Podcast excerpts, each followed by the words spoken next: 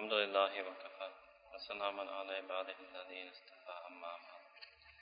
أعوذ بالله من الشيطان الرجيم بسم الله الرحمن الرحيم يا أيها الذين آمنوا اذكروا الله ذكرا كثيرا سبحان ربك رب العزة عما يصفون وسلام على المرسلين والحمد لله رب العالمين اللهم صل على سيدنا محمد وعلى آل سيدنا محمد وبارك وسلم So previously we were discussing the eight terms, the eight istilahat of our Mashaykh ibn Naqshband. We had done four up till now. What were those four? Number one, hosh, dardam. Number two, nazar, barkadam. Number three, safar, darwatan. And number four, khalwat, dar, anjuma. Okay. Number five is yad karo. Yad karo. Number five is yad karo. Yad means to do zikr. Yad means to remember, and karo means do. So yad karo very simply means do zikr. Very simple one. So yad karo means to do zikr, whether that zikr is lisani or kalbi, whether that zikr is of tahleel, nafi isbat, or of the ism zat, ism jalala, Allah. It means that the salik should do zikr as and how and when they have been instructed by their sheikh to do so. They should do zikr accordingly. And at all times, in every day and every moment, they should have this worry or preoccupation to do the assigned zikr, the zikr that has been assigned to them. They should try to never miss that zikr, never to skip that zikr, and they should do that zikr with a deep mahabbat from the love of their heart, and they should remain awake and aware and focused and concentrated in that zikr, so that they get the presence of Allah subhanahu wa ta'ala in their heart, and that their heart remains ever present on the zikr of Allah. This is known as huzur qalb, that the heart remains present on the remembrance of Allah subhanahu wa ta'ala. This is a very simple lesson, and basically it's referring to the importance of doing zikr regularly, that zikr that has been taught to us by our shaykh. So inshallah, on the last day uh, of itikaf, we will have a topic on this, which we will explain this a bit more. The importance of doing our assigned zikr regularly, because that is the lesson that we might be practicing here in itikaf, but that is a lesson we have to take with us back into our regular lives because it's extremely important to be regular in zikr in our regular life. Being regular in zikr in itikaf mode or umrah mode or hajj mode is relatively easy and pretty much granted, right? But the real question is how can we become regular in our zikr azkar in our regular life? So inshallah the last day we'll have a whole just concluding talk on that topic which really will be an explanation or a commentary on number five, which is yad karo, again to remember Allah, to do the zikr. So, in other words, there's so much theory right in the middle. Number five is practice, to implement, to do, to become a person of action, and not just theory and words. So may Allah Ta'ala give all of us, myself and all of us here, the ability to become people of practice, to become people who practice zikr, in fact, inshallah, may Allah Ta'ala bring us to such a state where the practice of zikr overtakes our theory of zikr. That the practice of zikr, that we get lost in the practice of zikr. These days, mashallah, we are getting lost in the theory of zikr. Right? And that itself is quite amazing. But imagine how, what wonder it would be and what wonderful experience it would be to get lost in the practice of zikr. Number six is baz gasht. Baz gasht, number six is Baz gasht. It's actually a very specific teaching, but it, we can use it generally as well, and it has a very interesting general lesson in it. Baz gasht specifically means, it specifically refers to that person who was on the eighth lesson. And Baz gasht is a specific dua in Persian or in Urdu that a person is supposed to make while doing the eighth lesson. So I will explain the specific way of doing this practice as it pertains to that seeker, that salik, that zakir who was on the eighth lesson. or beyond, right, who has already received the eighth lesson. And after that, then I will tell you in general how one can practice Bazgasht. And finally, then we will look at the general lesson that is being imparted by this teaching of Bazgasht. So specifically, Bazgasht means that when the Zakir is doing the eighth lesson, which as we learned last night, the eighth lesson is Tahleel Khafi, or called Habsidam. It means to say La ilaha illallah, but without using our tongue without using our physical tongue, we say it with the tongue of our heart, with the tongue of our mind. In Persian, they call this with the lisan qalb or the zaban khiyal. To say this with the tongue of your heart or the tongue of your mind, this is the eighth lesson. To say La ilaha illallah. Now, what happens is that we repeat this phrase in our heart, in our mind, in a particular way, in a particular technique an odd number of times. Now, what happens is that from time to time, the teaching of Bazgasht is that when you're saying La ilaha illallah in this particular way, from time to time you should pause and you should say the following dua, which I will read to you and then translate. The dua is Khuda man tuwi wa razai tu mera muhabbat marifat khud bide. And sometimes Hazrat Sahab adds the words wazak or shok, so it would read Khuda wanda maqsood man tui warazai tu mera muhabbat ma'rifat wazak or shok khud bide. Means Khuda wanda, O Allah, maqsood man tui, that in myself, man means in myself, means me. That, O Allah, you are my maqsood, you are my object, you are my purpose, you are the object of my desire, you are the purpose of my zikr.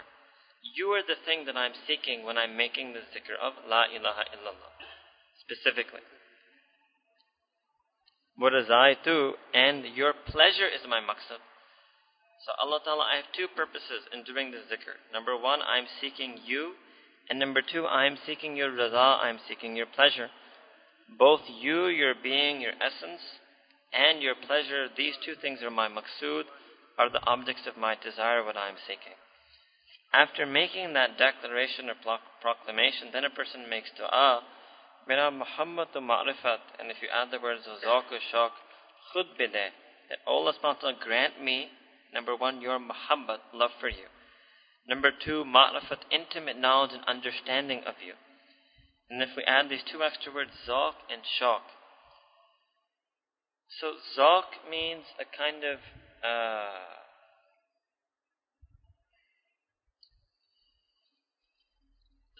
means an appreciation and affinity. An appreciation and affinity, a compatibility with Allah subhanahu wa ta'ala. And shawq means a yearning and a desire. So Allah subhanahu wa ta'ala grant me zawq and grant me shawq. And these are terms that are often used in very sort of, you know, literary circles for poets. And for example, they will say that somebody who has no appreciation for poetry, Persian poetry, such as my fortune itself, as a person who is bezok, has no zok. If you remember yesterday, Azam Rahman Sanjan Namani was mentioning the name of a poet. He mentioned a story, right? And he was saying, and I'll just review, I don't, if in case it maybe wasn't clear in the translation, that this ummah, the characteristic of this ummah has always been that it has been an ummah of the seekers of Allah. And it's only relatively recently in the last 150 years or so that we have become made ghafil or we have become made mindless or heedless of that seeking of Allah. An example I gave that even the poets of the past who were not practicing, even they had a certain love for Allah subhanahu wa ta'ala, a respect for Allah subhanahu wa ta'ala. Even the alcoholic, even the drunken poets had that. And he gave the example of one poet who was sitting, having drunk some liquor and being drunk. So number one, being drunk on his liquor, and number two, also being drunk in his prowess of being a good poet.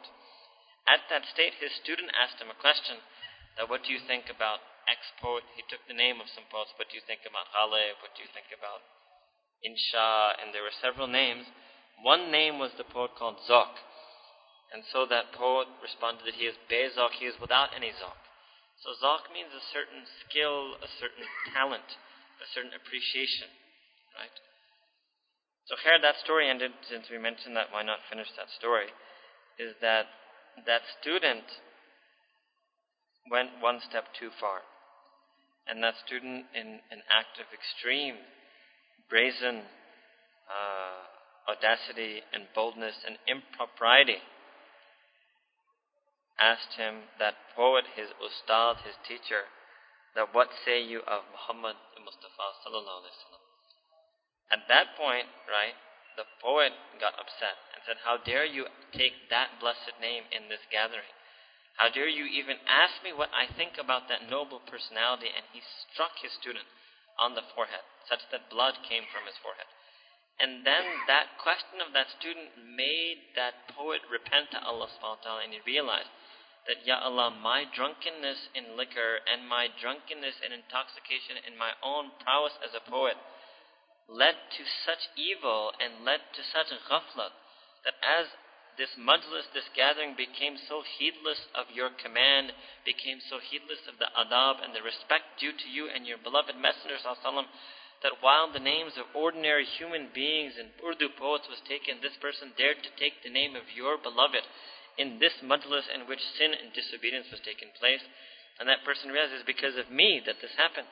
I'm the one who created this gathering because I'm the teacher. And so he repented of his alcohol. And he repented of his arrogance and his pride as a poet.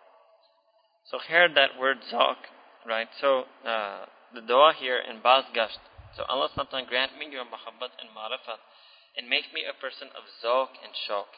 Make me a person of understanding, of talent, of affinity. It's very difficult to translate that word. Zok and make me a person of shok, make me a person of deep yearning and desire who yearns you. So a person should say this with complete humility and complete effacement. The word for effacement is mahw, which means to efface yourself, to erase yourself entirely. Now what's the reason for this? This is a reason that is hidden in something Sheikh was telling us in the previous nights. And you remember, and this is sort of a more general reason, that we can get from this, irrespective of what lesson we may or may not be doing. And that is the general reason that you would remember Sheikh was telling us that the order and sequence in which we do zikr has a particular wisdom in it. And that was as follows at number one, we cut ourselves off from all of creation. And we affirm ourselves, we establish ourselves, we do isbat of the zikr, Allah, Allah, Allah in our heart. However, then, when we do that zikr in the seven different ways that our mashayikh teach us, after that it's possible that we might have felt something, experienced something which we call kayfiyat. And those are also ghair of Allah, so they also have to be negated. So a person then does this zikr, La ilaha illallah, to negate everything, that everything is other than Allah. If we worship any feeling, that's also a type of shirk. So we negate everything. Now what happens is another step, which is where Baz Gasht comes in. In other words, it's possible that when a person does the zikr of La ilaha illallah, and it especially happens in the eighth lesson, that a person feels another sweetness, another pleasure. Obviously, the zikr has its own kafiyat. So the solution to that is this teaching of Baz Gasht. That person should say that, no, I'm not doing zikr for the sake of zikr. I'm not doing zikr for the sake of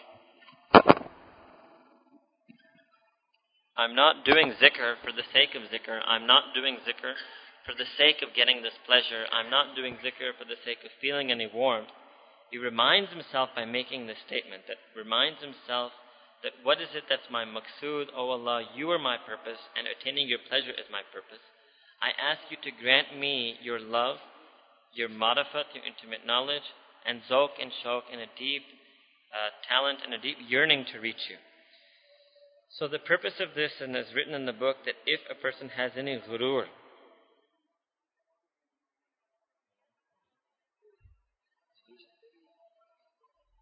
if a person falls into any delusion or deception, gets deluded by the sweetness or the pleasure of zikr, or number two, they have any fakhr, which means pride and arrogance. Fakhr specifically means that type of pride and arrogance that a person has when they're skilled. So if a person has a skilled batsman, then they take pride in that skill. So if a person becomes skilled in zikr, which all of us actually want, right, to become proficient and do it well, but then a person can have fakhr, that look at me, I'm doing such a wonderful zikr, I'm lost in my zikr, I'm feeling this and that. Then they start to have fakhr. This also purifies that. And the third thing that it says that Baz Gasht, this dua, saves us from number one, ghurur, delusion, number two, fakhr, conceit and vanity, and number three, that we get enraptured in the lazat or the pleasures of zikr. So it saves us from making the pleasure our purpose. Sometimes Hazrat Sahib explains it like this that we are Abdul Latif. Al Latif is one of the names of Allah subhanahu wa ta'ala. We are Abdul Latif, we are not Abdul Lutf. Lutfni means pleasure. Lutf means to get pleasure. We're not servants and we don't we're not seekers of the pleasure of zikr. We are servants of Allah and the seekers of His rida, of His pleasure. We are Abdul Latif. And so therefore we make this dua from time to time in the eighth lesson. When we make it in the eighth lesson, because in the eighth lesson we don't use our tongue, we say La ilaha illallah silently. We also make this dua silently. We don't say this dua with our tongue. Otherwise, however, in general, I remember Hazrat Sahib once in Lahore in one majlis after Fajr, the first year I was studying in Pakistan in early 2000. He said, he asked a question, all of a sudden out of the blue, what is Baz? And very few people knew what it was. One person, I remember, uh, Nazimuddin Sahib gave the answer and re- read this dua, and then many of us couldn't understand Persian. We had no idea what this dua was, and then Hazrat Sahib explained, and he said, in general, it's a good dua for a person to make. So in addition to the specific teaching of Baz Gasht, which is to say it when doing the eighth lesson in silently, using the tongue of your mind or the tongue of your heart, in general, this is a good dua for a person to make. So a person can make this dua with their tongue at different times. So the dua then in English would be that, Oh Allah, you are my purpose, you are my maqsood, and seeking your pleasure is my purpose. Grant me your love, your mahabbah, and your ma'rifah, and intimate knowledge and understanding. So the second thing then is covered that we can generally make this dua with our tongue. The third thing, which is the general lesson being given here, which we should keep in our heart and adopt at all times, is what in Arabic we call tashee'un niyah. We should always make sure our intention is sound. We should always purify our intention. We should have khulus We should have the most sincere of intention in doing our ibadat and our zikr azkar. So then really everything in this world should be done for the sake of Allah. And one of the benefits of trying to make our intention sincere and our purpose khalis and pure in life is that is a very easy way to tell whether anything that we're doing is pleasing to Allah or not. Now, if there's any action in our life for which we cannot make this dua, then that means there must be something wrong with that action. It's very simple. Right? So if you ever want to explain to somebody why watching TV or watching movies is wrong, the people of Tasawwuf will explain it in our own way. And we'll explain it simply that you can't make this dua when you watch a movie. You cannot say that Allah Ta'ala, I'm doing this for your sake, to get you and to earn your pleasure, and so that I will be granted your love and your marifah. So this dua is our yardstick of measurement. This dua is something, our litmus test that we carry with us in everything. Every action should be judged in light of this. Every statement, every word we utter should be judged in light of this. Every thought we have should be judged in light of this. Every feeling, emotion we feel should be judged in light of this.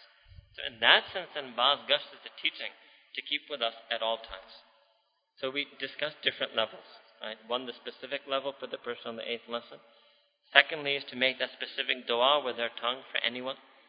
Third thing is to make sure that our intention specifically in zikr azkar and ibadat is according to this. And fourth thing, the most general thing, is that everything in our life has to pass this test that we're doing it for the sake of Allah and it's some action that leads us to our object. Even working can be done that way because when you work in a halal job, Idris? No, no, no. Ishaq. Ishaq. So when you work in a halal job, you make that niyat that Allah subhanahu wa ta'ala, even in my workplace, you are my maqsood. I would have no business setting foot in this job unless you had told me to earn rizq halal tayyib. Because you told me to earn the purest and noblest forms of wealth. Because you placed upon me the responsibility to provide for myself and for my family. So I'm seeking you even here. I'm your talib even here in the workplace. I have no other reason for being here. Not career or status, because these are the ways that dunya traps us, right? Career, status, promotion, rank, salary, increment. Allah Akbar, the shaitan has made a whole fun. He has made a whole science of the dunya. So that's not why we're there. So we can make, now that, imagine, if that is what our Mashaykh want, that we take Baz with us even into the workplace, even into the university, in any place that we are, that we are the seeker of Allah wherever we are, and we are seeking Him and seeking His pleasure in every action that we do. So if you make that your niyat when you go to work, then Allahu Akbar. Even that work can be a type of ibadat or a way of worshipping Allah subhanahu wa ta'ala, an act of obedience, an act of compliance with the Sharia. This is why Imam Rabbani Badal Science I mentioned his Maktubat, that one definition of wukuf qalbi is that any action, and he gives a specific example of trade and commerce, bay'a and tijara. Any action that is done in compliance with the Sharia, that itself is zikr. That itself is remembrance of Allah subhanahu wa ta'ala. When it's done with this intention, with this understanding, with this concept. So Baz Gasht then is basically a teaching that should show us our entire concept of life, how we should view everything in our life. The seventh thing is called Nagedasht. Seventh is called Nagedasht. So, so far we did number five, Yad Karo, very briefly. Inshallah, the end we'll discuss that more. The importance of being regular in the zikr of Allah subhanahu wa ta'ala. Number six was Baz Gasht.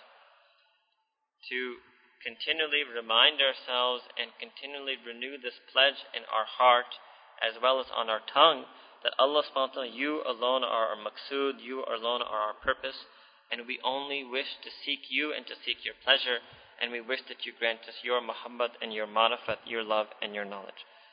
Number seven is Nagidasht. Nagidasht is a very interesting teaching. And in some ways, it's really only the Mashaykh who really have Nagidasht. In fact, at the end they write that it's only, this is something that's very difficult for an ordinary person to achieve in its utmost form, but this is the sign, the mark of the awliya kamilin, of the perfect friends of Allah subhanahu wa ta'ala. Now what is this nagidasht? Nagidasht means basically to be a watchman over our thoughts. Nagidasht means to be a watchman over our thoughts, our whisperings, what we call the khiyalat or the khawatir the stray thoughts, the idle thoughts, the recollections, the memories, the whisperings that come into our mind, to be a watchman over them. So, what does this mean? This means to keep the thoughts and whispers of our nafs, to prevent them from entering into our qalb, into our heart. To keep the random thoughts, idle thoughts, or heedless thoughts, or worse, sinful thoughts of our nafs from entering into our heart, from affecting our heart how it is written that it is lazim, it is mandatory, that whenever we see such a stray thought, idle thought, sinful thought, whisper coming, when anyone such thought appears on the horizon of our thoughts, when any such thought appears on the horizon of our mind, we must, we must immediately dispel that thought. We must drive it away. We must not give it a space in our heart. Why? Because otherwise, once we let it into our heart, it will be very difficult to remove it from our heart. So we try to fight the battle up front. We try to take preventive measures.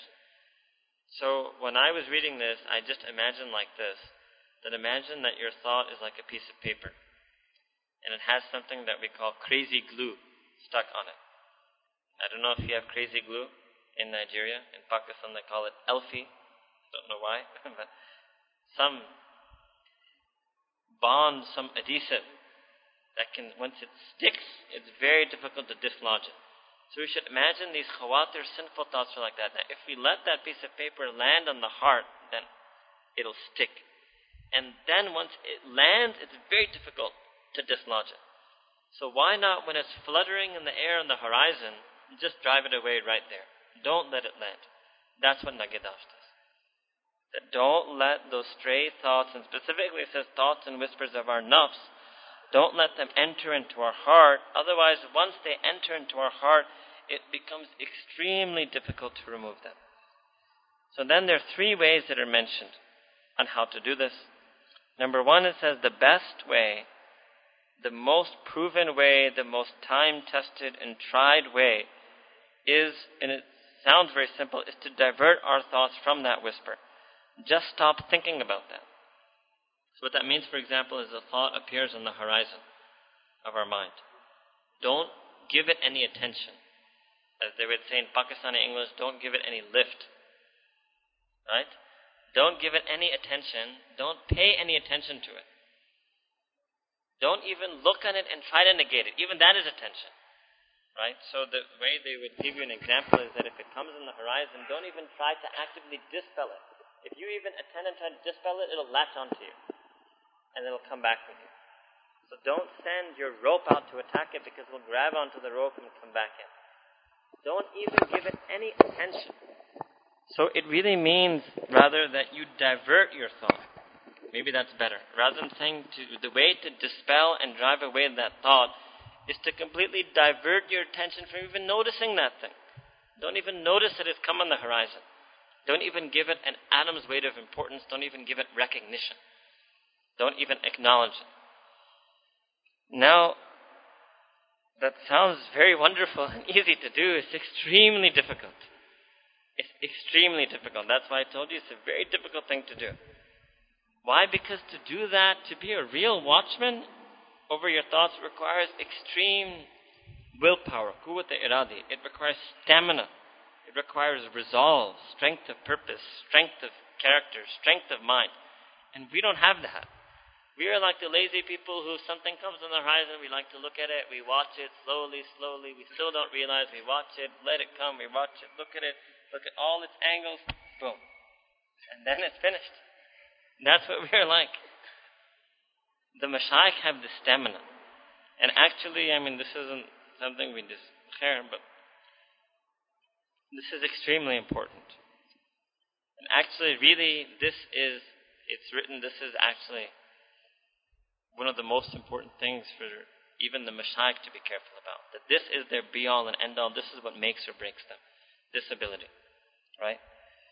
So then an average person might not have this. So then I say, okay, if you can't do that, if number one doesn't work, fair, not if number one doesn't work, if you're not able to do the first thing, then number two is that to immediately enter the zikr of Allah subhanahu wa ta'ala. In other words, if on your own you can't divert your thoughts from that, then occupy yourself in something else. Once you become busy in something else, then that is another way also not to acknowledge and notice that whispering of the nafs. So obviously then what will we occupy ourselves with? Occupy yourself immediately in the zikr of Allah. Immediately enter the zikr of Allah subhanahu wa ta'ala. And dive. Submerge so deep into the depth of the zikr of Allah that you don't notice what's going on in the air. The, the air, the, the air of your mind, the air of your khalat. So that's where some of us also lack, right? We'll float on the zikr of Allah, but we're still watching, right? So we're doing zikr, but one eye is still, one eye is doing zikr, one eye is watching it come. It still lands. So to dive so deep in the zikr of Allah is written that again you reach the state of mahv, of self-effacement. And when you lose yourself in the zikr of Allah, then obviously you lose that thought. That thought will obviously get lost. If we get so absorbed in the zikr of Allah that we can lose our own self, then that thought will get lost on the horizon. So the second thing is to, okay, that's also not easy to do. Right? How many of us have that ability to lose ourselves in the zikr? If only we had this ability, then all of this would have been taken care of in the first place. But it is being mentioned, right, as a tool for the salik. What it means here, what Nagadas, the reason we use the word watchman is the watchman is ever on guard. If any enemy comes on the horizon, he just doesn't ignore it, he does something. He does some response to protect whatever he's guarding from that enemy. So when we're the watchman of the heart, we have to do something to protect our heart. We might try, we might not be successful, but the point, at least for us, people like me, we're at the beginning, we have to try something. We have to do something when we see that enemy thought come on the horizon. So number one, if we can try to just divert our thought from it, or number two, our response is to submerge ourselves in the zikr of Allah subhanahu wa ta'ala so we get so lost in that zikr that that thought itself gets lost. Now, the third thing that is mentioned, if you can't do one or two, the third thing needs to be explained in detail. And the third thing is really something actually that is also uh, is very easy to do. The third thing, as opposed to number one and two, number three is something very easy to do but you have to be extremely careful. And the third thing also has a trap that the average ordinary person will do it incorrectly. There's a great danger in number three. And that's why actually many times most of our mashayikh might not even mention number three to you. But since this pertains to another topic that we were doing, which are different bidat and tasawwuf, different innovations in tasawwuf, this concept has to become clear. So this is the notion of the difference between tasawwur shaykh and rabita shaykh. Because the third thing says that you should call, and I will explain to you. I'm going to say it to you in a way right now. I will first say to you in a way that is subject to misinterpretation. Then we will discuss this in detail, and then I will restate it to you in a way in light of our correct interpretation, or in, in light of the interpretation, understanding of our Mashaykh and Naqshband have of this concept. So first I'm going to explain it to you in a general way, okay, which can be very much open to misinterpretation. At the end, I will reformulate it for you according to the teachings of our Mashaykh and Naqshband. The general way is that the third thing is that you should form an image of the Shaykh in your mind. Recall the image of your Shaykh, and the barakah of recalling that image will dispel that thought. Now, this opens a whole topic, which is in Arabic called number one, Tasawwur Shaykh, and the other thing is called Rabita Shaykh. Now I'm going to explain this to you in general. Okay, tasawwur comes from the word surah. Tasawwur babit tafa'ul to call up or to create a surah. Surah means an image. The Tasawwur means to make the image, to create the image, or to call up the image. In this case, to imagine the image. Sheikh is sheikh, to, to call up the image of your sheikh. In general, this used to be a separate practice. Now, I'm just mentioning this very on the side in, in Nagedasht. For some other silsilas, especially the silsila Chishtiya, this was a separate established practice. And this is something that Imam Rabbani Mujaddid al also uh, changed or departed from. And Imam Rabbani Mujaddid said in his Maktubat that we do not practice tasawwur shaykh, rather we practice rabita shaykh.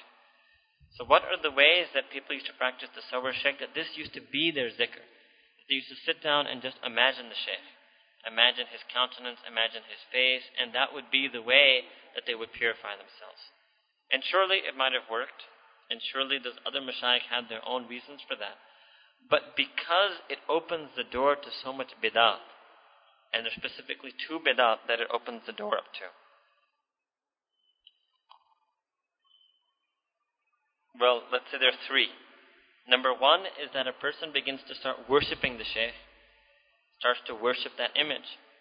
So much so that I saw once some of our, unfortunately, let's say, unguided Sufis. I won't call them misguided. Let's just say they're unguided. That is more humility that they were people who didn't get the hidayah that we got. If we didn't have Shaykh, we'd also be unguided. So there's some of our people in Tasawwuf who have been unguided. And so I remember seeing one of them that they would have a picture like a photograph of their sheikh. I had, I he had many photographs of the sheikh. And the entrance was a big one, and the room was this one, and the bedstead there was this one, then there was another pocket one. And I know that group even emails, right? And, and the way they ask you to take bay'ah on the internet is they say they send you to a site where there's a picture of the sheikh and you're just supposed to focus on his picture, and that's it, that's your bay'ah. So they, this was one thing, that it led to worship of the sheikhs, taking out the picture, kissing the picture, putting the picture here, putting the picture up. And according to some of the historians of religion, this is the way idol worship started in the first place. That there was a prophet who came, and those people, in sincerity, in order to remember their prophet, they made a likeness or image of their prophet for their children, the children realized that this isn't our God, this is just an image of, of our respected prophet. But as the generations passed, they ended up making that image a God and an idol, and they started worshipping it. So the first danger that comes out of this practice of the Sawara Sheikh is that a person starts to worship the Sheikh, and that is shirk. That is detrimental not just to our aqidah or iman, but that'll also cripple your, our tasawwuf. That'll also finish our tasawwuf. Second danger is what they write is that the sheikh becomes maqsood bizat. The sheikh is not maqsood bizat. Remember, we just did this, this relates to the earlier one. What would Baz Gasht say? That maqsood is Allah. Allah subhanahu wa ta'ala is our purpose. Allah is the object of our desire, the object, the ultimate object of our desire, our focus, our love, our yearning. That person who engages in tasawwur sheikh opens himself up to this possibility that the sheikh replaces Allah as the ultimate object. So they, the sheikh becomes their object of desire. So it's a very fine point. Obviously, we all of us have love for the Shaykh. But love for the Shaykh is not the ultimate love. It's not the penultimate love. It's not the maqsood. Allah subhanahu wa ta'ala is the only being who is maqsood bizat, that his being, his essence is maqsood in of himself. The awliya of Allah are, are maqsood because they are the awliya of Allah, not in of their own selves. Do you understand? They are maqsood bil wasita, they are maqsood due to the nisbat they have with Allah subhanahu wa ta'ala. Allah subhanahu wa ta'ala is the only being who is our maqsood in of himself, which means, maqsood bizat. In other words, Allah is the object of our desire simply because He is Allah, not for any other reason. The Mashaykh are the object of our love and our affection because they are, because they are the awliya of Allah. Because they have something in them that they're, they're because of their connection, their nisbat with Allah subhanahu wa ta'ala. So this is the second issue.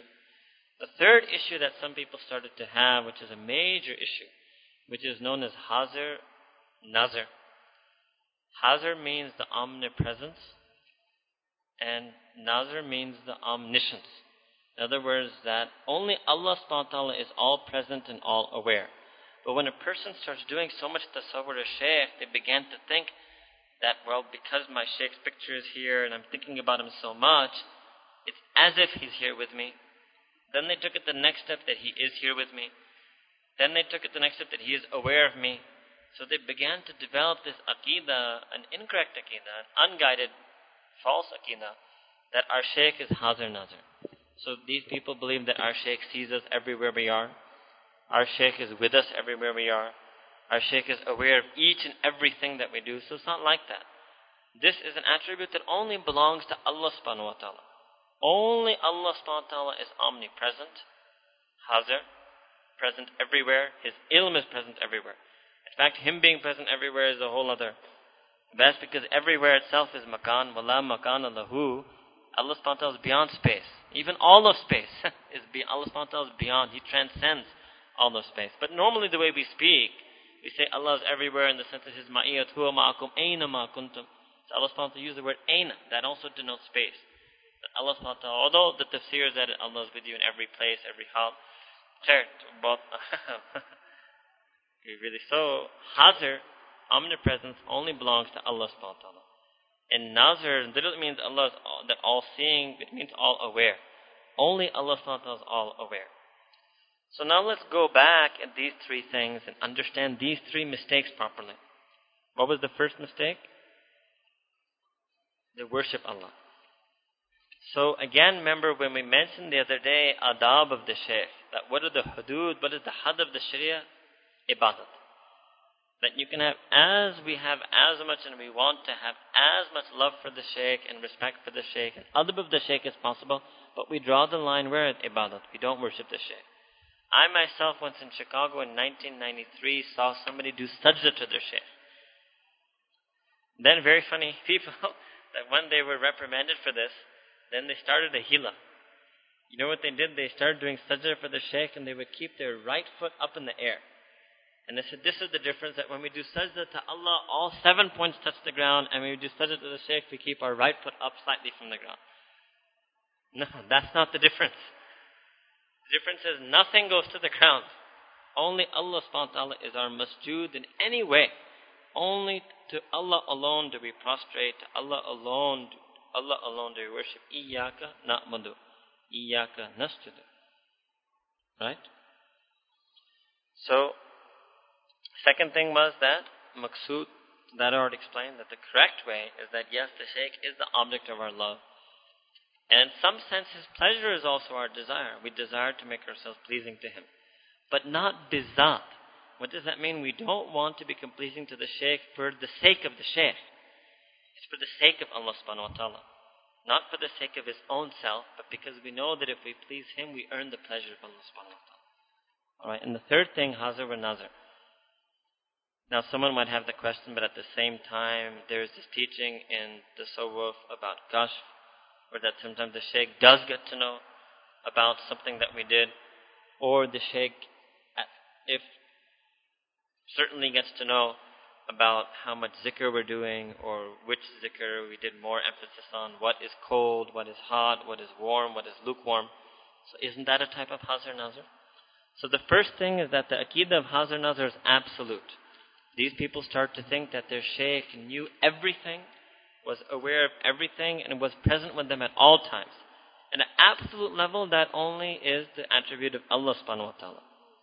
Second thing is that they felt, and this is pertaining to another thing called ilm al knowledge of the unseen. So it's very related to this that the people of Tasawwur Shaykh, because they felt if their Shaykh is Hazar Nazar all the time, then their Shaykh knows everything also. So the knowledge that Allah subhanahu wa ta'ala gives to the Mashaykh through Kashf, number one is Allah subhanahu wa ta'ala controls that shutter. Shaykh cannot control that shutter. If Allah subhanahu wa ta'ala chooses to reveal something about a murid to the Shaykh, Allah subhanahu wa ta'ala can do that. If and Allah subhanahu wa ta'ala chooses not to, Allah ta'ala can do that. The Shaykh does not control the shutter. Number two, whatever knowledge the Shaykh gets is not his own intrinsic knowledge, but it's bestowed upon him, is given to him by Allah subhanahu wa ta'ala. Number three, that knowledge is given for the purpose of bringing about our rectification and our purification. So one way Hazrat Sahib was mentioning this, I don't remember if it was at night or maybe in the room, that when Allah subhanahu wa ta'ala gives the shaykh an idea or inspiration of something about us, it's a response to our own dua. Because we make this dua, ihdina siratul mustaqim, that we ask Allah subhanahu wa ta'ala for hidayah, for guidance. So sometimes He puts in the heart of the guide something about us so that He's able to guide us. So it's a response of our own dua, it's a response of our own ikhlas, our own sincerity. And that is why a person should make dua actually. Or we used to make this dua. That Allah subhanahu wa ta'ala unveil our faults to our shaykh. That's what we want, right? Just like a person when you go in front of the doctor, you try to explain to them that I have this pain. He's like, is it like this? No, no, no, it's like this. You keep trying. And then sometimes when you're not able to, in your heart you say, well, I wish you could just understand what my pain was, exactly what it was. If somehow you could let him diagnose it and put shifa in his hands and whatever medicine he gives. So that's what we want. We want to be diagnosed so that we can be cured. But that happens on an occasional basis. That happens on a limited basis. Even our sheikh does not know each and everything about us. And not certainly he's not present with us. That part definitely. He's not present with us wherever we go. So now these, once these three things have become clear. Second, Sheikh Ahmed Suhaili Imam Rabbani Madafasani said that instead of doing tasawwur a Sheikh, because that was the way that that this other group did what we call istifada. The way they got benefit from their Sheikh was through tasawwur a Sheikh. So Imam Rabbani said that no, the way to get istifada, the way to get benefit from the Shaykh is through Rabita Shaykh. Rabita means to keep in close contact and connection with the Shaykh. To try to present ourselves in his sobat, in his company, to try to present ourselves for his khidmat. And another Rabita is our mahabbat, our love, and to keep the adab of the Shaykh. Adab of the Shaykh means the things that you've heard and the things that have been mentioned. And also, the real adab is to value his teachings and to implement them. That is the real adab. Otherwise, imagine if you asked Hazrat Sahib that Hazrat Sahib, I stand for you every time you stand and I sit every time you sit, but I don't follow your teaching. I go home and I don't do muraqabah. Then what value is it of the standing and of the sitting? The real adab of the shaykh, and that's the, the, real, the elusive adab the Adam that manages to elude all of us, and this is the one that we should be chasing, is that we value him so much, his time so much, his effort so much, that we submit ourselves to his teachings and his words. And we live a life according to the, his wishes. That is adab of the Shaykh. So all of these things are a type of rabata. Then there was another type of rabata that Imam Rabbani mentioned, which we discussed once before, which is called rabata kalbi. We discussed this once last year, Rabita Kalbi. This refers to a special type of Wukuf Kalbi. Actually, Wukuf Kalbi, and we'll, we'll, do that because that's coming in, in, long, in this series, it's number 11, I think. Wukuf Kalbi, again, you would remember from last year, is to keep our heart ever present, ever aware of Allah subhanahu wa ta'ala. And that is a 24 hour practice, a 24 hour zikr that we're supposed to do. However, when we are in the physical presence or physical proximity of the Shaykh, there is a special way that we do Wukuf Kalbi which is called Rabita Kalbi. And that simply means, rabita means to put in touch.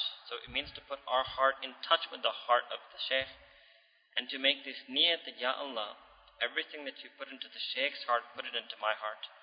Or to make that niyat for a specific lesson. So Allah subhanahu wa ta'ala, the same anwarat and fiyuzat and tajalliyat you put in the latif qalb of my Shaykh, put those same anwarat, fiyuzat, tajalliyat, those same lights, those same graces and manifestations of your bounty and your blessing into my heart. So we establish that connection, and it's just as if we're receiving, like they have infrared communication and Bluetooth. So we set up a Bluetooth connection with the heart of our Shaykh, and we just receive. That is called Rabita Kalbi. Now we come back and so, uh, so Imam Rabbani al-Fasai said that in our silsila, the way we take benefit from the Shaykh is not through tasawwur Shaykh, but through Rabita Shaykh. So we replace tasawwur Shaykh with Rabita Shaykh. Now when that has been understood, how is it that all of a sudden here, getting back to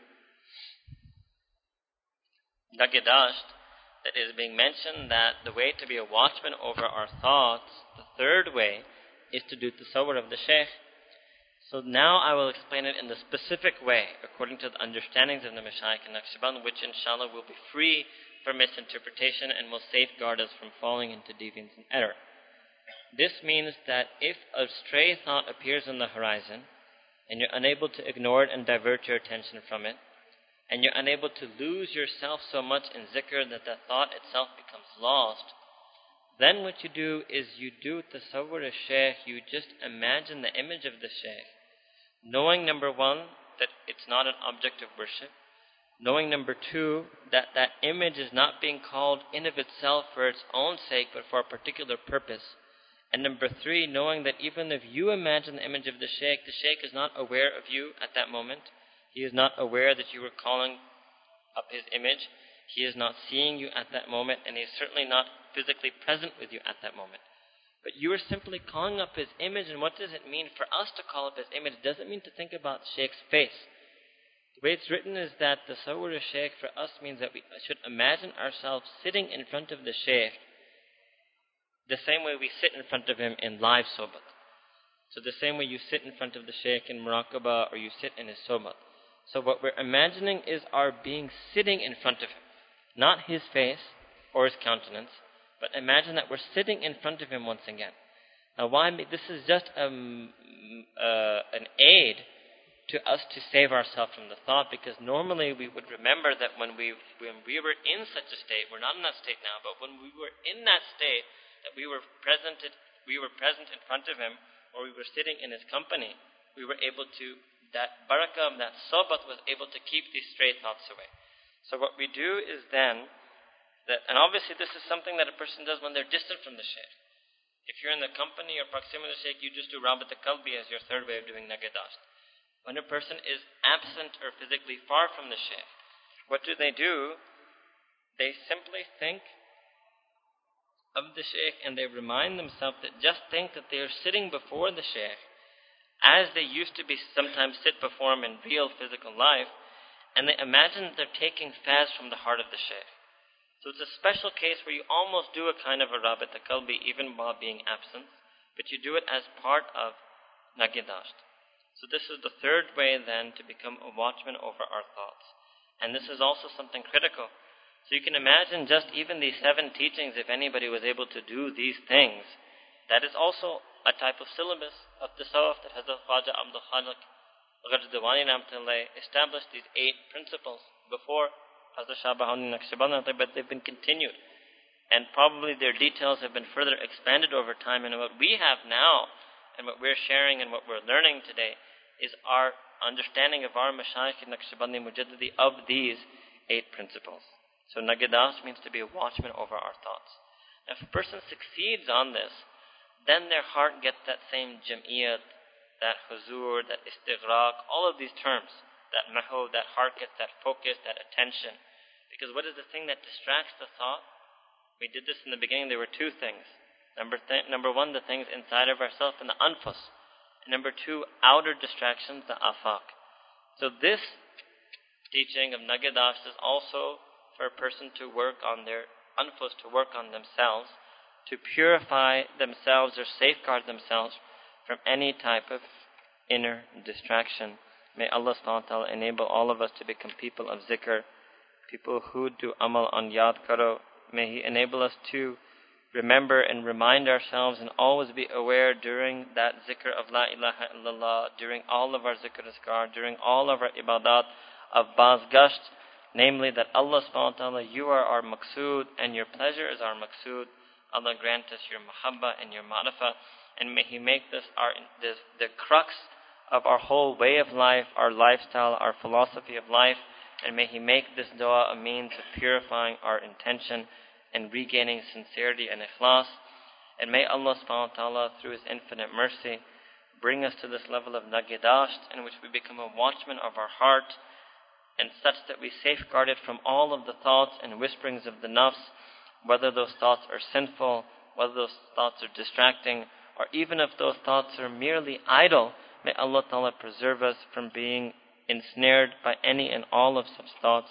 وآخر دعوانا أن الحمد لله رب العالمين سبحان ربي العظيم اللهم صل على سيدنا محمد وعلى آل سيدنا محمد وبارك وسلم ربنا ظلمنا أنفسنا وإن لم تغفر لنا وترحمنا لنكونن من الخاسرين Rabbana, Ya Allah, Ya Rabbi Kareem. Ya Allah, you granted us so many bounties and blessings. Ya Allah, you made us from amongst the insan. Ya Allah, you granted us, granted us the gift of Iman. Ya Allah, you brought us to the door of the path of Ihsan. Ya Allah, Ya Rabbi Kareem. Ya Allah, we have wronged ourselves. Ya Allah, we have oppressed ourselves. Ya Allah, we have failed to follow the teachings of our elders. Ya Allah, we have submitted our ears, but we have yet to submit our hearts. Ya Allah, Ya Rabbi Kareem, if you do not shower your mercy upon us, if you do not shower your forgiveness upon us, if you do not shower your mercy upon us, Ya Allah, if you do not shower your hidayah upon us, Ya Allah, lakunanna min al-khasirin, Ya Allah, we will be amongst the lost ones. Ya Allah, we will remain at the door. Ya Allah, we will have failed to enter in. Ya Allah, Ya Rabbi Kareem, we ask you to enable us to follow the teachings of our Mashaykh. Ya Allah, we ask you to in, engrave these teachings on our heart. Ya Allah, engrave Yad on our heart. Ya Allah, let wadhkurullaha, Ya Allah, your commandment in the Quran al-Kareem, Ya Allah, let it be engraved permanently onto our heart. Ya Allah, Ya Rabb al-Kareem, Allah maj'alna min al-zakirin Allah kathira. Ya Allah, make us amongst those of your remembering, believing worshippers, those who remember you with kasrat, with abundance. Ya Allah, Ya Rabb al-Kareem, how is it that in this path of the tasawwuf, so many of us fail to do zikr? Ya Allah, in the other paths of the deen, it's impossible to conceive of failure. Ya Allah, there is no student of a madrasa who does not study. Ya Allah, there is no student of tafsir who does not look at ayat. No student of hadith who does not look at riwayat. Ya Allah, no student of fiqh who does not look at masail. Ya Allah, today we are the students of the tasawwuf who do not do zikr. Ya Allah, we today are the students of the tasawwuf who do not make muraqabah. Ya Allah, Ya Rabbi Kareem, shower your special mercy upon us. Ya Allah, have mercy on our wretchedness. Have mercy, Ya Allah, on our degraded state. Ya Allah, have mercy on our nifaq and our hypocrisy. Ya Allah, Ya Rabbi Kareem. Ya Allah, you said in the Quran al-Kareem that the munafiqeen will be in the lowest, in the asfali, in the absolute lowest level of Jahannam. Ya Allah, Ya Rabbi Kareem, save us from such a fate. Ya Allah, when you when your beloved messenger said in the Quran in, in his hadith that he will save people from the hellfire, Ya Allah, he left that salvation as am. Ya Allah, that means that even some people from the lowest level of hellfire should be freed. Ya Allah, we are amongst those munafiqeen. We are in the lowest level of hellfire. Ya Allah, we have perhaps not committed nifaq fil iman. Ya Allah, we have committed nifaq fil tasawwuf. Ya Allah, we have committed nifaq fil zikr. Ya Allah, we have committed nifaq fil bay'ah. Ya Allah, we ask you to save us from these hypocrisies in the barakah of this month. Ya Allah, Ya Rabbi Kareem, make us amongst the people of zikr. Ya Allah, soften our hearts towards zikr. Ya Allah, revive our dead hearts. Ya Allah, soften our dead hearts. Ya Allah, this qalb belongs to you. Ya Allah, we present this qalb to you as hard as it is hardened, as blackened as it is black. Ya Allah, but yet we present it to you. Ya Allah, in front of your nur, how can it remain black? Ya Allah, in front of your mercy, how can it remain hard? Ya Allah, Ya Rabbi Kareem, we ask you out of your mercy and your kindness and your karam and your generosity, Ya Allah, to soften our hard hearts, to enliven our dead hearts, to enlighten our blackened hearts. Ya Allah, and give us the ability, the tawfiq, the success that can only come from you. Ya Allah, we are firm believers in this, Allah, because we have tried so many times to do zikr and we have failed. Ya Allah, now we have, we have learned our lesson. We know that this success and zikr can only come from you. So, Ya Allah, we put all of our trust in you. We put our tawakkul in you that you make us amongst the zakireen. Ya Allah, you said in the Quran al-Kareem, Inna Allah yuhibbul mutawakkilin, that verily Allah subhanahu wa ta'ala, that you love the people of tawakkul. Ya Allah, we put our tawakkul, our trust and reliance and dependence upon you, that you make our heart amongst the zakireen, that you grant us a kalman zakira, a lisanan zakira, a heart that remembers you, a tongue that remembers you. Ya Allah, we ask you, Ya Allah, to honor our tawakkul, and Ya Allah, grace us with the ability to increase in our zikr. Ya Allah, Ya Rabbi Kareem, Ya Allah, we pledge Ya Allah, you alone are our, our maqsood, and your pleasure alone is our maqsood. And Ya Allah, we ask for this ni'mat of zikr for no other reason except to increase in our muhabbat of you, to increase in our marifat of you, and to increase in our ability to earn your pleasure. Ya Rabbi Kareem, if ever we have had other intentions, and we acknowledge Allah subhanahu wa ta'ala that we have had other intentions, we repent of our riyah, we repent of our takambur, we repent of our fakhr. Ya Allah, we make tawbah of all of our false intentions. Ya Allah, we ask you to purify our intention. Ya Allah, and grant us that which is our object of intention. Ya Allah, grant us our murad. Ya Rabbi Kareem, you are our murad. Ya Allah, we are your murid. Ya Allah, Ya Rabbi Kareem, it would it only befits you to bestow upon us your hidayah, Ya Allah, although certainly it befits you to bestow upon us your wrath. Ya Allah, we ask you, Ya Allah, that you yourself declare that mercy befits you more than your wrath. Ya Allah, we ask you to send your mercy upon us. Allahumma innaka afuwan wa karimun tuhibbul afwa fa'fu anna. Ya Allah, you are forgiving, you are generous. Ya Allah, you love to forgive. Ya Allah, make us amongst those whom you love to forgive. Ya Allah, we ask you to wash away all our sins in the oceans of your mercy, in the power of your forgiveness. Ya Allah, Ya Rabbi Kareem. And Ya Allah, we ask you to enable us to do nagidast. Ya Allah, we ask you to be the watchman over our thoughts. Ya Allah, we cannot present ourselves as our own watchmen. Ya Allah, we ask you to save us from the whisperings of our nafs. You yourself said in the Quran al-Kareem, nafsa la amanatum bitsu, that verily the nafs commands a person to sin, to disobedience. Ya Allah, the only person is saved, nobody is saved except for that person upon whom the mercy, rahima rabbi, upon the per- person upon whom our Lord's mercy falls. Ya Allah, we ask you to send your mercy upon us, to safeguard us from the whisperings of our nafs, to safeguard us from the whisperings of shaitan. Ya Allah, to safeguard our heart, Ya Allah, once we have presented our heart to you, we ask you to do its hifaza. We ask you to do hifaza of our qalb. Ya Allah, if you leave this task to us, Ya Allah, we have presented years of failure. Ya Allah, if you leave this task to us without your help, if we try to do this unaided, then surely we will fail again. Ya Rabbi Kareem, Ya Allah, we ask for your special mercy. Ya Allah, we ask you to transform our hearts, to accept our hearts for the zikr. Ya Allah, surely all of these teachings of the Mashayikh, that they spoke in word, that their most sincere seekers must have recorded in the books, that their sincere seekers must have printed in the books, that their sincere seekers and your sincere lovers brought to us. Surely this whole chain could not have been established just so that we would fail. Ya Allah, Rabbi Kareem, surely your irada is that of khair. Surely that you wish for us to hear these things with our heart, ears. Ya Allah, we ask you to find a place for them in our heart. Ya Rabbi Kareem, make us amongst the zakireen. Ya Allah, make us amongst the tawabin and the awabin. Ya Allah, make us amongst the sabirin and the mutawakkilin. Ya Allah, make us amongst the muhsineen. And Ya Allah, make us die from this earth and be raised in the day of judgment amongst the mu'mineen and the muslimin. ربنا تقبل منا إنك أنت السميع العليم وتوب علينا إنك أنت التواب الرحيم وصلى الله تعالى على حبيبه سيدنا محمد وعلى آله وأصحابه أجمعين برحمتك يا أرحم الراحمين آمين